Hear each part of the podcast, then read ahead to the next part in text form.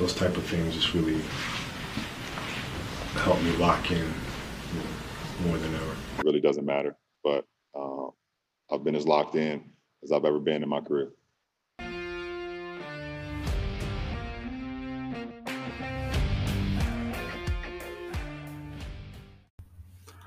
What's up, you fucking degenerates? What's happening, locksmiths of all ages, all backgrounds, except for Cowboys fans? We're gonna get into it with you guys, but it's your boy Spaz, Parlay Prince of the South. It is 7:57 a.m. Wednesday, March 10th.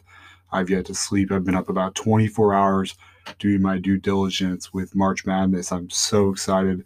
I'm gonna get into that, but I got a solo pod here. You know how I do freestyle. I don't have a rundown and I'm just to get right into it with the Dak Prescott trade. What the hell is happening? As an Eagles fan, I couldn't be more happier. I think this guy is a disaster. I think this contract is a disaster. And honestly, just overall, it's kind of a what the fuck moment for the NFL. I don't think we've ever seen a quarterback at 75 million the first year. I don't think we've seen any player do that in uh, any sport. I could be wrong because baseball has high contracts, but – as far as uh, NFL goes, we haven't really seen anything like this. It is unprecedented. And as an Eagles fan, I love it for a few things. One, there's three things in life that are guaranteed that is death, taxes, and the Cowboys being a disaster while Jerry Jones is there. I mean, look at it. They're paying Zeke, they're paying Amari. Now, as Dak gets this massive four year, $160 million contract, how the hell are they going to afford no line? And I just think it's setting Dak up for failure. I think Jerry Jones obviously didn't want to pay Dak or he would have a couple years ago or even last year instead of franchising him. But now we get Dak with this ridiculous contract. You're not going to have money in the cap space. You're not going to be able to afford much weapons. I believe Zeke's on the decline as well. Just overall disaster. I predict the Cowboys will go seven and nine next year. Take that with a grain of salt, as I am an Eagles fan. But uh, these contracts are getting out of hand. And speaking of contracts, Tom Brady, your boy, has done it again, restructured his deal. And it seems like he does this every year just to get, you know, more weapons. And when people say, oh my gosh, you know, Tom Brady is taking a uh, pay cut, we all know that's not true. He's just restructuring his deal. Even if his contract is for less money, he's going to get more in incentives. And we all know under the table deals can happen where he can get a bag. But Tom Brady wants OBJ. And I don't know how I feel about that. I think OBJ is on the decline. I also think it would be weird to see him and AB uh, in the same locker room workout. You know, those are both kind of high profile guys. A lot of people see them as divas. It's going to be an interesting NFL season, but without further ado, what I want to get to is March Madness. I am so excited. I know you guys are too. I love all these bets that you locksmiths have been sharing with us on the Twitter feed at Lock and Bets at Bad Beats Podcast. You guys have been doing great with bets. It seems like we have too. We are going to have massive amount of bets for these huge slates with March Madness. And honestly, I kind of like the conference tournaments more than March Madness just because there's so much craziness. Few people remember the UConn Cincinnati game that went to four overtime uh, just a few years back, they had a buzzer beater, triple overtime uh, event that sent them to a fourth overtime. I just love conference tournaments, but I have a few questions for you guys. If you tweet at us who you think your sleepers and Cinderellas are, obviously sleepers are the teams that can make a run to you know the Elite Eight, Sweet Sixteen, while while a Cinderella term tends to be more one and done. But uh, starting out sleepers, I got two. I got the St. Bonaventure Bonnies. Think they're a deadly team. They're really good at moving the ball. They do not shoot a lot of threes, but they could make a deep run. They have been really outstanding at rebounding. And my other sleeper is Loyola Chicago. Yes, I'm talking about that team with that Herbie's riddled grandma bitch. I think her name is Sister Jean. Not even sure she's fucking alive, but she is alive. I would trade her to get Kobe back any day of the week. But Loyola Chicago is the number one defensive efficiency in the country. They are a number nine overall in KenPom, which I prefer KenPom over net. I do understand that the uh, March Madness bracket committee really favors the net rating, but I just prefer KenPom. And uh, Krutwig and Norris on Loyola, those two guards are like the deadliest duo in college. It seems like any given night they can drop 25 points. I understand it's the Missouri Valley Conference, so not great competition, but you have Drake in there, who they've easily beat twice, once by 20, once by 27.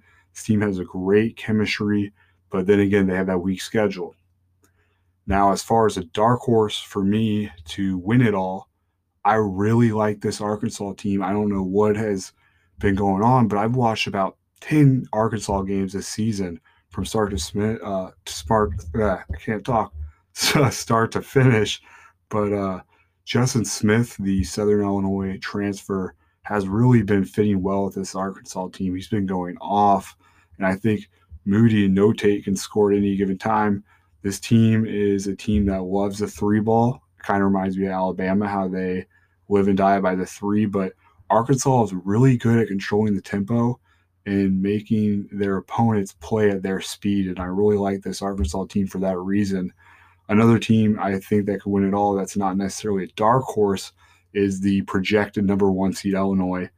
I mean, come on, they beat Michigan and Ann Arbor without Ayo by 23 points. They held them to 53 points. Who else can hold this Michigan team to 53 points? Franz Wagner that game had only two points and five rebounds, and he's a guy that reminds me of James Wiseman. He did even play James Wiseman in uh, the uh, why can't I think of it the AAU circuit, but this guy got held to two points. It was just a Michigan uh, team that we really hadn't seen struggle all year, and Illinois just kind of dominated them in Ann Arbor. So I do like Illinois a lot. I projected them to be a one seed as well as Michigan, Baylor, and Gonzaga. But uh, Gonzaga has a lot of hype, and a lot of people have different things to say about it. And I have this new segment I'm going to be doing every single uh, podcast, especially when Whipple gets back and that's called the People's Polls. And what I've been doing on the Bad Beats podcast Twitter feed is I've been running these polls across the country. They've been getting a couple thousand votes. Last night I had a, a poll that's sitting at about 700 votes right now, and I asked, you know, is Gonzaga going to make the Final Four? 57% said yes, 43% said no. So I followed that up with is Gonzaga overrated? And this got about 500 votes 80% of you guys said yes. And that says a lot. I mean, Jalen Suggs is a nasty, nasty, nasty man who any given night can light it up. But he he's not enough. And here's the problem their bench continues to struggle. And they're down to BYU by 12. And that's not a team you want to be down 12 at halftime. You know, Gonzaga did clutch it, but they need a bench. They only had three points from their bench against the BYU win last night. The, the starters play way too much. And another thing is, uh, Gonzaga is undefeated. There's never been an undefeated team that has won it all. I am under the belief that you should lose before the tourney just to get that battle loss out of there. I honestly think it would have been more beneficial for Gonzaga to lose to BYU. Uh, but I know a lot of people would say, well, that's stupid. Why would you want to lose? Because if you get an ugly loss out in the regular season, you can work on those kinks, see what you did wrong. And also, once that loss is behind you, you can just get hot and roll. And like I said, there's never been an undefeated team to win it all. And uh, there's a lot of teams that are going to get snubbed. Some people think Ole Miss is a snub, which I'm not saying they're a snub. They're 15 to 10. Yeah, they have a pretty decent resume, but – they're going to have to make some noise in the SEC tournament. The biggest team that I think is going to get snubbed is Memphis, and there's a few reasons why. They won their last nine in a row before, uh, that heartbreaking loss to Houston. We all saw that buzzer beater, but Memphis was a 12 point underdog at Houston. Houston hadn't lost at home. Memphis is 40 in KenPom, 52 in net rating. They're the number two defense efficiency in the country. And Wichita State currently has the second bid nod in the American Conference over Memphis, but keep in mind this Memphis team beat them by 20 when they played. So Memphis is probably going to have to beat Houston in the AAC tournament and probably win the whole tournament, which would include assuming Wichita State runs aboard on that side, beating Wichita State, but they could be a snub. I think March Madness is going to be extra exciting because last year we did not have it. There's a potential to be a a lot of good uh, matchups, and it is kind of wide open. Assuming Baylor doesn't run the table, like I said, I don't think Gonzaga is going to make a crazy run.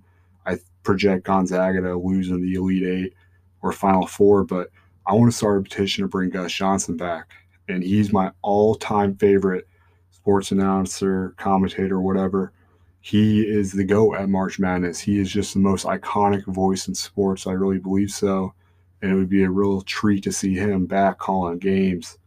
But as uh, far as that goes and college basketball goes, just stay tuned for giveaways.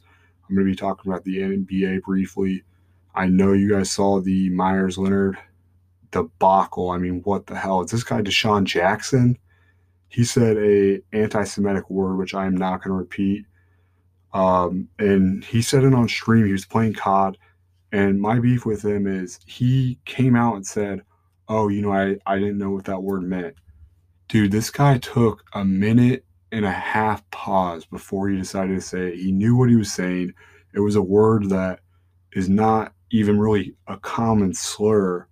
And just do take your L. He's been suspended currently, but uh, I mean, I don't think the guy is even good enough to be, you know, uh, on any NBA team starting five. So I don't even give a fuck if he's in the league or not. But there could be some double standards because DeSean Jackson, you know, kind of got some backlash, but he's still, you know, going to be playing in the NFL.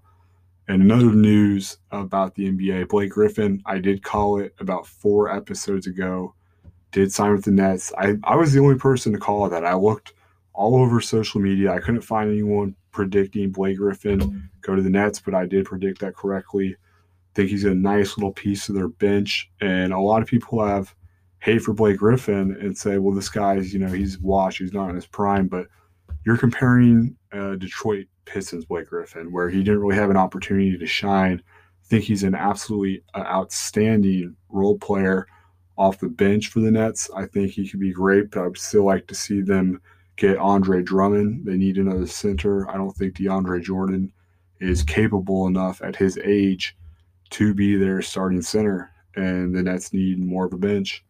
But that All Star game uh, was one that we probably won't forget for a number of reasons. It was a shitty ass dunk contest. I like the idea of it being condensed, but only three guys seemed too condensed, and it was just boring. And Steph obviously took him the three point contest. If you bet against Steph in the three point contest, you deserve to lose money, plain and simple. I saw odds varying from minus 150 to plus 110. I hammered down on about five sports books this weekend. I paid my rent with that. But uh, LeBron James, undefeated as a GM, he's never lost uh, in the All Star game he's drafted his team. He's 4 0. Just further shows that he's possibly the basketball GOAT. And uh, Shaq, Shaquille O'Neal, will be calling into our next episode. We have something special for you guys we've been working on. Shaq did reach out to the show, and we're to have him on. Um, yeah, I don't really have too much else to talk about. My Matt LaFleur of the week, which if you don't know what that is by now, go back and listen to previous episodes. Kind of like Jackass of the week. Mine's uh Kellen Winslow Jr. He got convicted, 14 years in prison. He was raping the homeless, uh, the homeless, the elderly, just about anyone he could find, minors, old people, it didn't matter. But he was really focusing on raping homeless people which I don't know if that's just because he has CTE or if he has a drug problem. But what's the difference between Kellen Winslow Jr. and a job application? Nothing at all. They both raped the homeless. That guy's a fucking scumbag. I think he should have got 140 years. And another thing I learned this weekend was uh, I'm never betting on the UFC again. I almost put a gun in my fucking mouth Saturday. So Petr Yan, this guy was open up at like minus 120 to beat uh, Sterling in his fight. So I put a few hundred dollars on Petr Yan because I just had a really good feeling. Going in to the end of the fight, he was a live bet minus 4,000 to beat Sterling. He was just pummeling this guy. And then, boom, illegal knee. They said it was intentional. I don't think it was. Then, then again, I had money on it, so keep that in mind but he hit Sterling with an illegal knee, automatic disqualification. Sterling won the title belt. It was bullshit, man. That's bad beat of the fucking decade. could not be the Bad Beats podcast without saying that Bad Beat. Never betting UFC again. The fact that a team or a fighter can get disqualified that easily is fucking bullshit. And uh, that's it for this episode. I don't have a rundown. I just kind of ranted off the head for that one. And uh, Whipple will be back soon. Follow us on Twitter. I will leave the links in the description. And stay tuned for March Madness giveaways. The listener of the week goes to Circe Lawson from Buenos Aires, Chile. Excuse me, Buenos Aires, Argentina. I'm sorry, I don't know anything about South, uh, Southern America, but you've won a $25 Walmart gift card. I hope your communist country has Walmarts. Stay tuned, boys, and shout out all the locksmiths uh, out there in our Twitter DMs. Stay safe. Fuck COVID. You